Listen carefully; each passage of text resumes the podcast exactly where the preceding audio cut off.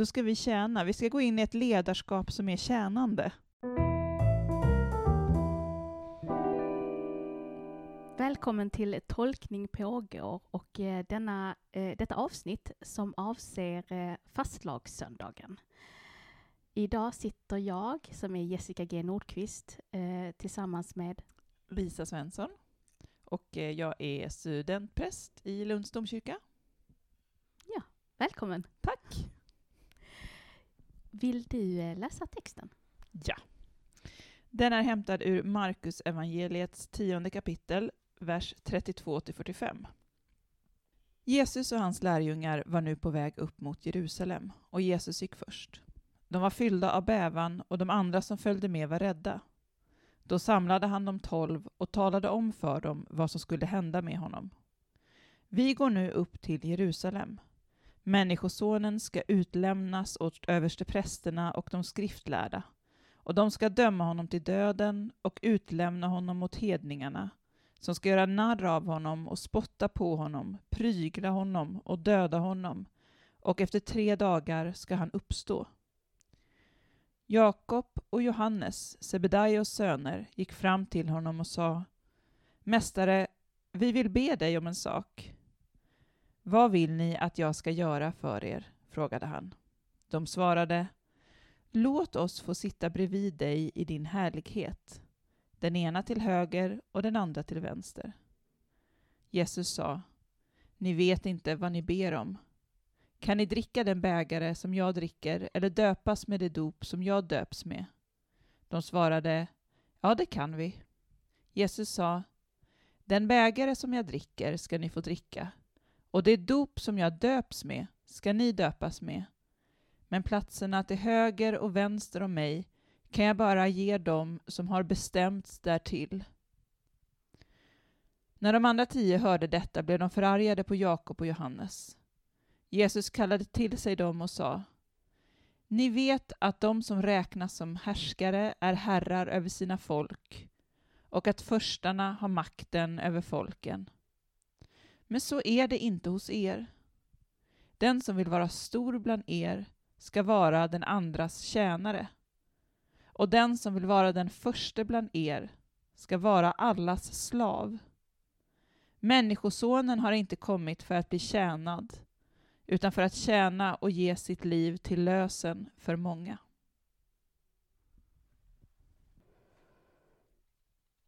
Vad, eh, vad fastnar du för? Vad, vad är det som griper tag i dig i den här texten? Det är såklart mycket, men en sak som bara går rakt fram till mig är den här frågan om ledarskap. Ja. Du ser förvånad ut. Ja? Ja?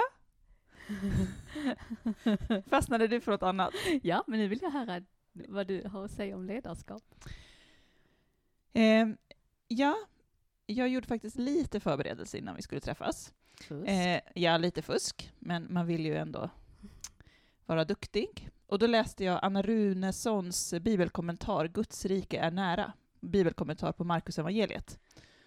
Eh, och där skriver hon om ledarskap och hierarkier. Och hon skriver, i Nationalencyklopedin står det att hierarki betyder social rangordning av kyrkligt ursprung. Mhm. Ordet hierarki kommer från grekiskans hierarkia, som består av orden helig, hiros och styre, arke. Så, eh, och jag tänker vad hierarki har kommit att betyda. Eh, väldigt mycket det här ledarskapet som pekar med hela handen och ganska mycket ojämlikhet och så. Och samtidigt så verkar det ett heligt styre ja, men den allra heligaste Jesus och han talar om den här sortens ledarskap. Och eh, eh, nej men jag, jag tycker som vanligt att Jesus är väldigt modern. Ett modernt ledarskap idag, alltså där vi är nu, är ju väldigt mycket det här att vara den andres tjänare. Ett demokratiskt ledarskap. Eh, ja, så jag fastnade vid det. Och på vilket sätt ehm, leder han i denna texten? Amen. jag tänker att hans eh, lärjungar, Jakob och Johannes, de är ju eh, ute efter någon slags eh, svågerpolitik, eller liksom, kan inte jag få en free ticket till att sitta bredvid dig? Vi känner ju varandra. Och eh, att eh, Jesus ska släppa in dem i finrummen, liksom, i VIP-avdelningen. Men att han säger att det funkar inte så. Ni ska liksom inte ens aspirera på den makten. Eh, utan eh, vi, vi tillhör inte ens det game. Vi håller inte på med det gamet här. Utan eh, att eh, en ledare ska vara som en tjänare. Mm. Jag tänker också liksom, jag försöker sätta mig in i Jakob och Johannes fråga, alltså att när man ställer en fråga till någon som, som man har respekt för, eh, och så kommer man sådär lite med slokande, så svansen mellan benen, lite så här krummad rygg, för att jag skulle bara vilja ställa en fråga. Och man vet om, eh, man tror att man ska få ett positivt svar, men det är ändå lite utblottande. Det skulle inte jag kunna få, eh, är det okej okay om? Och så får man ett blankt eh, nej. att det är lite skamsköljningar liksom som, som eh, sköljer över en där. Ja, det står ju faktiskt ingenting om deras reaktioner, men de måste ju ha skämts väldigt mycket. Speciellt när de är sådär liksom, eh, eh, de är väldigt modiga när han frågar, eh, kan, ni, kan ni dricka den bägare och kan ni döpas med det dop? Och de bara, ja. Eh, och, och sen så får de ändå ett nekande svar. Vad är det för bägare han talar om? Jag tänker antingen så kan han väl eh, referera till nattvarden, eller så pratar han om lidandet. Ja. Jag tror också det. Jag tror det, båda, alltså. Mm. Och lidandets bägare. Mm. Guds vredes lidandes bägare. Uh, vi har ju talat lite grann om lidandet tidigare, som inte har varit i podden, utan i andra samtal som rör vårt arbete, Ja. eller hur? Mm. Ja. Och eh, nu är det då alltså fastlag, fastlagssöndagen vi går in i fastan, eller prefasta. Lidande. Fastetid. Det är, mm, det är ett spännande ord, lidande, men också rätt så svårt att tala om. Vi kan prata liksom om en, ett psykiskt lidande eller en andlig nöd eller en materiell nöd.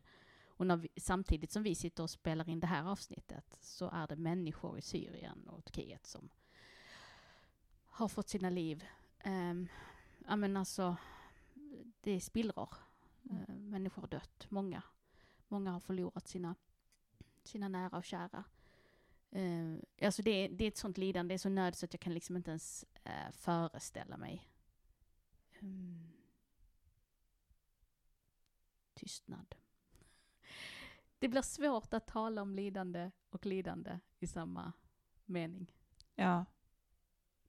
Det är ju någonting med lidande som gör att man lätt går som katten runt en het gröt. Det är svårt att närma sig det begreppet.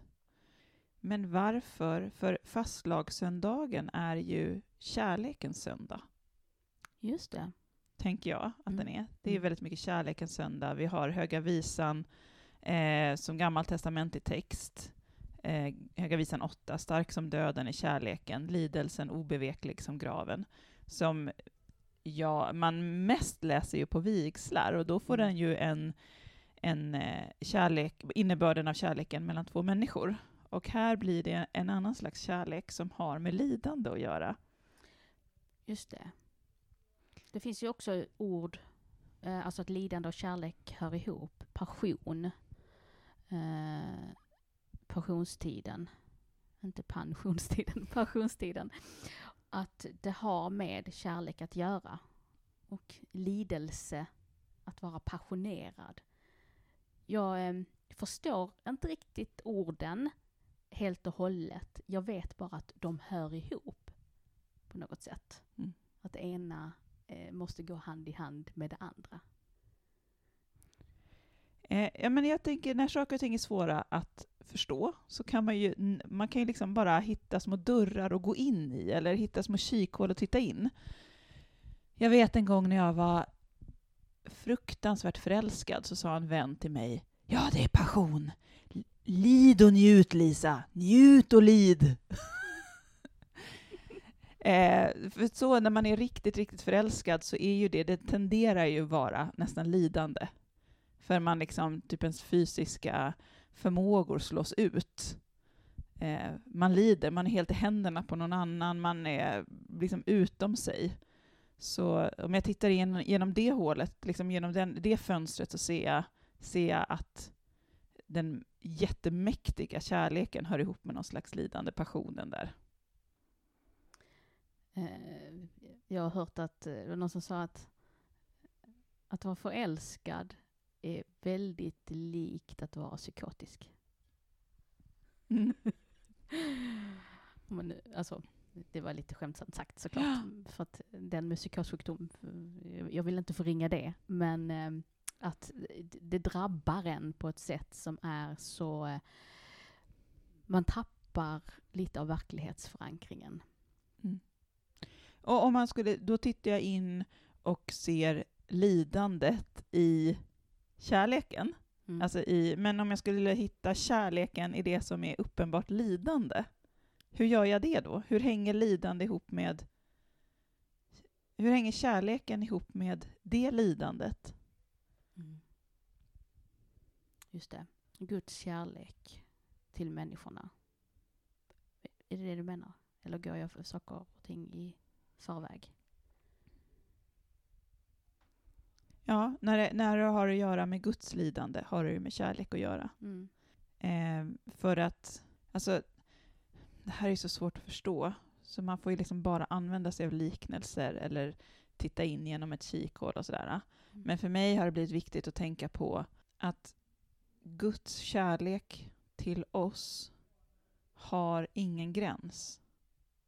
Alltså, det finns inte någon gräns någonstans där Gud säger hit men inte längre.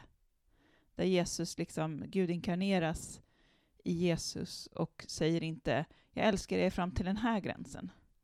Utan alltså, jag älskar er in i kaklet, säger ju Jesus. Alltså, jag, till med, jag dör ju också. Det, det är kärlek. Mm. Och det kan man väl lite grann li, likna vid, alltså en bråkdel av det känn, kan man känna för, kan en människa känna för en människa, som till exempel en förälder till ett barn, eller någon annan sån relation, där man faktiskt känner, nej men det är nog så kanske att jag skulle ta en kula för dig. Så, så stark är min kärlek. Ehm, och, och det är väl det att han väjer inte för lidande. Att det är en akt av kärlek. Just det. Mm. Hur får du ihop lidande och kärlek? Det gör jag inte riktigt. Alltså jo, precis så som du sa, att, att, ehm, att älska är ju inte riskfritt. Det, det kommer med ehm, vissa premisser. Det är en sårbarhet. Det innebär att det kommer vara lidande också. Lidandet är livsnödvändigt på, på ett sätt. Varför då? Utan lidande mm, undrar jag vad som är kvar av människan. Att det är en komponent som vi måste räkna med i våra liv. Eh, Det, det, det ingår i vår, våra byggstenar att, att, i, av, våra, av våra själar och våra kroppar. Att vi förstår lidandet och kan vara i lidandet. Är lidandet kärlekens baksida? Ah. Alltså jag tänker ungefär som natten är dagens baksida och Mm. döden är livets baksida. Alltså det skulle vara superläskigt om det bara fanns liv. Mm. Om ingenting dog. Mm. Det är fasansfullt tycker jag, Mm. tänka sig det. Och det skulle vara fasansfullt om det var ljust som på dagen hela tiden. Ja. Och är lidandet kärlekens baksida? Ja, hur skulle det vara om det bara var kärlek utan... Mm. Precis. Ja, men jag, jag är beredd att, att hålla med att det är nog lidande. Kärlekens baksida. Lidande är kärlekens baksida. Vissa vill ju förhärliga lidandet också. Mm. Hur, Alltså genom kyrkohistorien måste det ändå ha funnits en em, glorifiering av lidandet. Och nu går vi in i fastan och, och då är det ju att rannsaka sig själv att, och askes och kanske, jag vet inte. Jag tänker på den här um, Da Vinci-koden av den här munken som pryglar sig själv, Mm. eller vad det heter. Ehm, Ja, men man gör eh, martyrskapet till en dygd i sig. Ja. Eh, och in, jag menar martyrskap, nämligen att man dör för sin tro, Mm. eller lider för sin tro. Jag menar, det är väl... Det, för mig blir det någonting viktigt när det, eh, när det leder till någonting. Mm. Att jag kan vara martyr för barnens skull, eller för andras skull, eller för fredens skull. Men bara att liksom göra mig själv illa, då, är det, då, har liksom, då tycker jag att martyrskapet har perverterats. Ja, det blev väldigt egocentriskt. Mm. Mm. Eller introspektivt kanske man kan säga snarare. Buddhismen säger väl också att, att li, leva är att, att nej, allt levande är lidande. En, livet är lidande. Livet är lidande, jag för mig. Det är ju sant på ett sätt, men det är också att upphöja lidandet eller ta med lidandet i en väldig, alltså ta med det i dogmen så att säga, ta med det i ehm, programförklaringen. Du och jag har ju pratat om eh, vad religionen kan bidra till, alltså ge till psykologin. Apropå att vi har fått den frågan av en psykologistudent. Mm. Eh, och då pratade vi om eh, alltså religionens narrativ. Och då, vi kanske kan säga religioner, för det, det här finns ju i, vi har just nämnt buddhismen och vi har kristendomen och det finns säkert i de andra religionerna också. Att om man pratar om lidande på det sättet som du precis sa om buddhismen, då är det ju någonting som vi talar om, så, så det blir inte människo... Alltså det blir inte främmande för oss. För om man lever ett liv där, där lidande inte är ett främmande ord, då kan det ju hända att när man väl hamnar i lidande så får man inte panik, utan man tänker också detta är en del av livet. Just det. Och, och det tänker jag är liksom när vi då har... Eh, ja, men vi har ju väldigt mycket som handlar om lidandet i kristendomen. Och jag hoppas att det ska ge oss den här... Att det här är ingenting... Det är många som liksom... Vi pratar ibland om att folk söker sig till, till vården och så här för att de känner sig eh, sjuka när de kanske egentligen bara inom citationstecken bär på en sorg. Mm. Eh, att lidande är någonting som är sjukligt. Men det handlar ju om att, tänker jag, att förstå att ganska mycket lidande är faktiskt helt, en helt naturlig del av livet och det, är, det handlar om att inte gripas av panik. Ja, just det. Mm. Mm. Och då tänker jag att det finns ganska få inslag i, i vårt samhälle just nu där lidandet är accepterat. Förutom att man lider under ett så här, vad heter det, crossfit-pass. man lider av träningsvärk eller man lider av eh, hungerskänslor för att man går på en diet eller man lider, ah, jag vet inte. Gud. Jag raljerar väldigt mycket nu, hörde jag själv. Eh, men lidandet har ju inte någon riktig plats i samhället, eller? Alltså jag tänker både och, för på ett sätt så har vi inte något mönster för det som man hade i, genom religionen eller, eller kanske bara liksom andra kulturer så har det ju funnits ett slags liksom ja men ja du, du lider nu men du ska få belöning sen eller eh, ja det gör ju ont för kvinnor att föda barn för att det var en förbannelse vi fick redan i Edens lustgård. Alltså man bara hade en berättelse kring lidande som gjorde att det var enklare att stå ut med den. Mm. Istället för nu när vi liksom inte har det, när vi, allting går ut på att vara smärtfri. Vi ska försöka föda utan smärta, vi ska försöka eh, Dö utan smärta. dö utan smärta. Ja, precis, att man kanske snarare dör av morfinöverdos än sin cancer, Just det. Eh, för att citera dig. Ehm, så, så på ett sätt så har vi raderat, bort, raderat ut lidandets narrativ. Samtidigt så är det ju eh, liksom högre status nästan att lida än att vara glad och tacksam. I vissa sammanhang kan jag tycka att det är det- är inte så många som säger så här, ja det, det är så härligt just nu och jag har luft i lungorna och en fast anställning och jag, har inget tandvärk och det är så bra. Mm. Mm.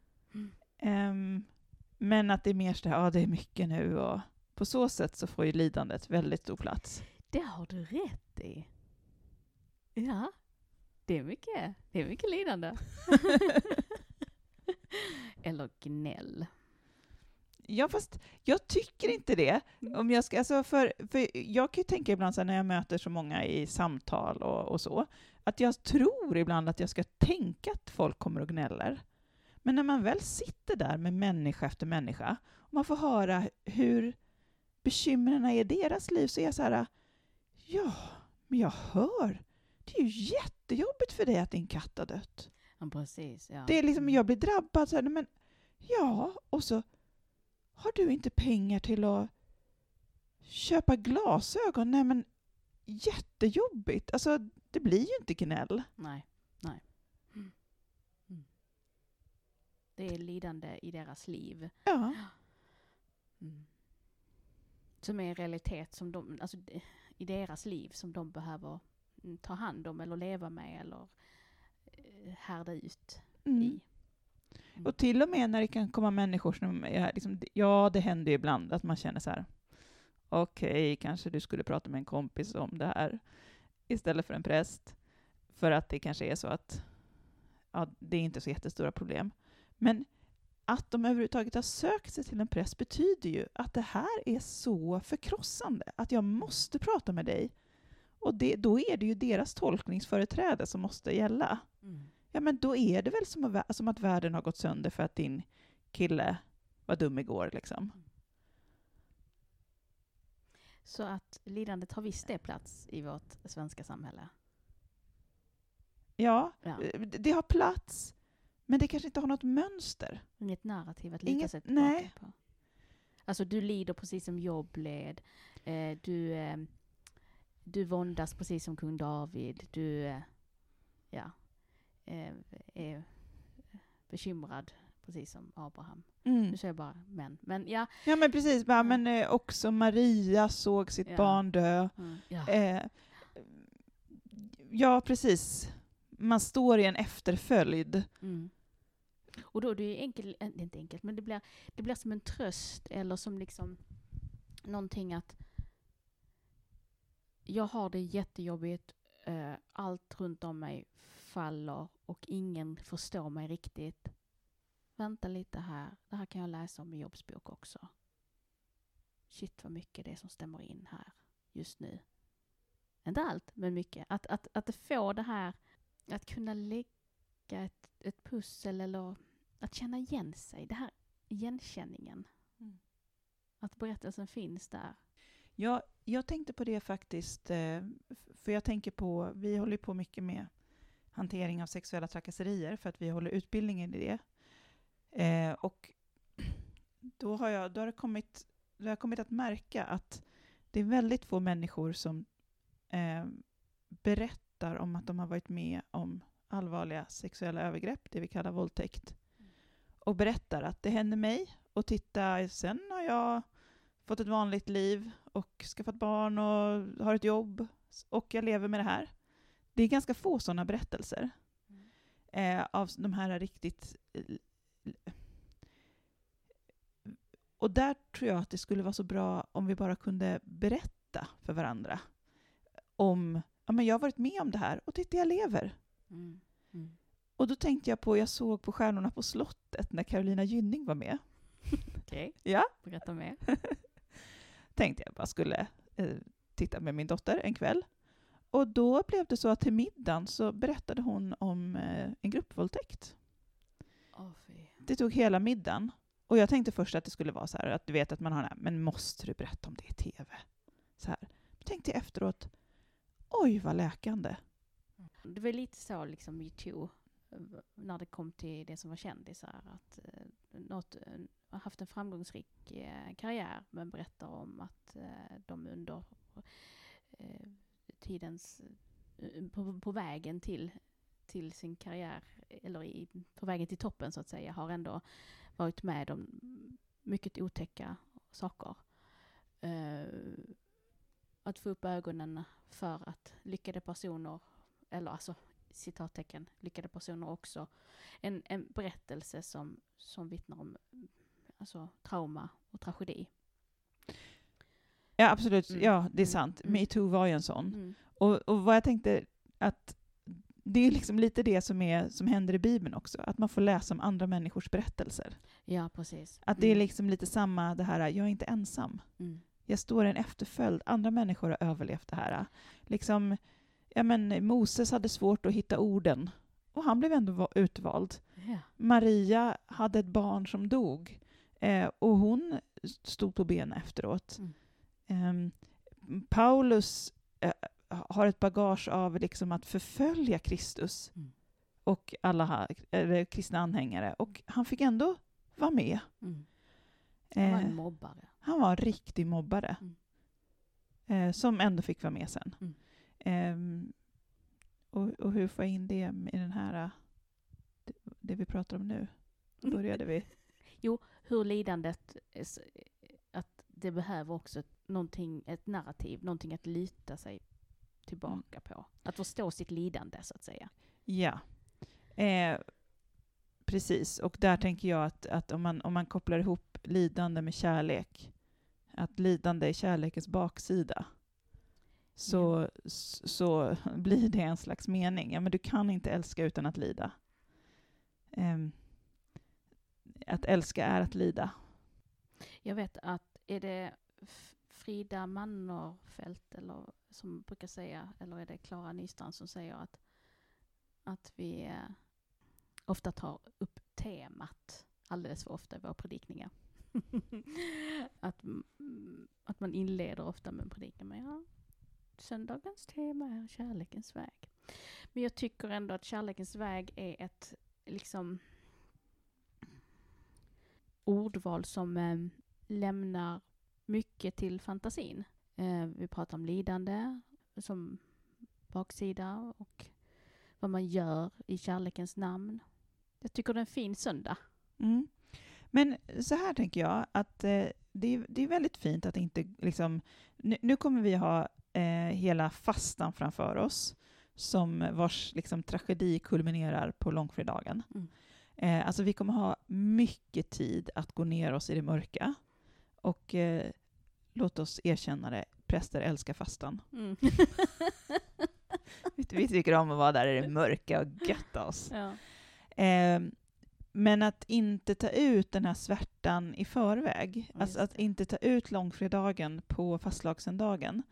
Eh, för att den här, det är lätt att det börjar handla om ja, men hur mycket han ska pryglas och hur mycket han ska utelämnas och, och sådär. Men att vi är inte inne eh, i lidandets konsekvenser ännu, utan vi är inne i lidandets orsaker. Mm. Alltså, vi, behöver inte prata om vad som ska hända honom, utan det här, nu är vi i frågan på eh, varför dog han på korset? Ja. Det, Mm. vi är inte där och göttar, han dog på korset och mm, spikarna, förlåt att jag använder det, nu jag skämtar lite, men ni vet, och spikarna, de gick in i händerna och det var, oh, det var hemskt liksom. Utan nu, nu är det liksom varför?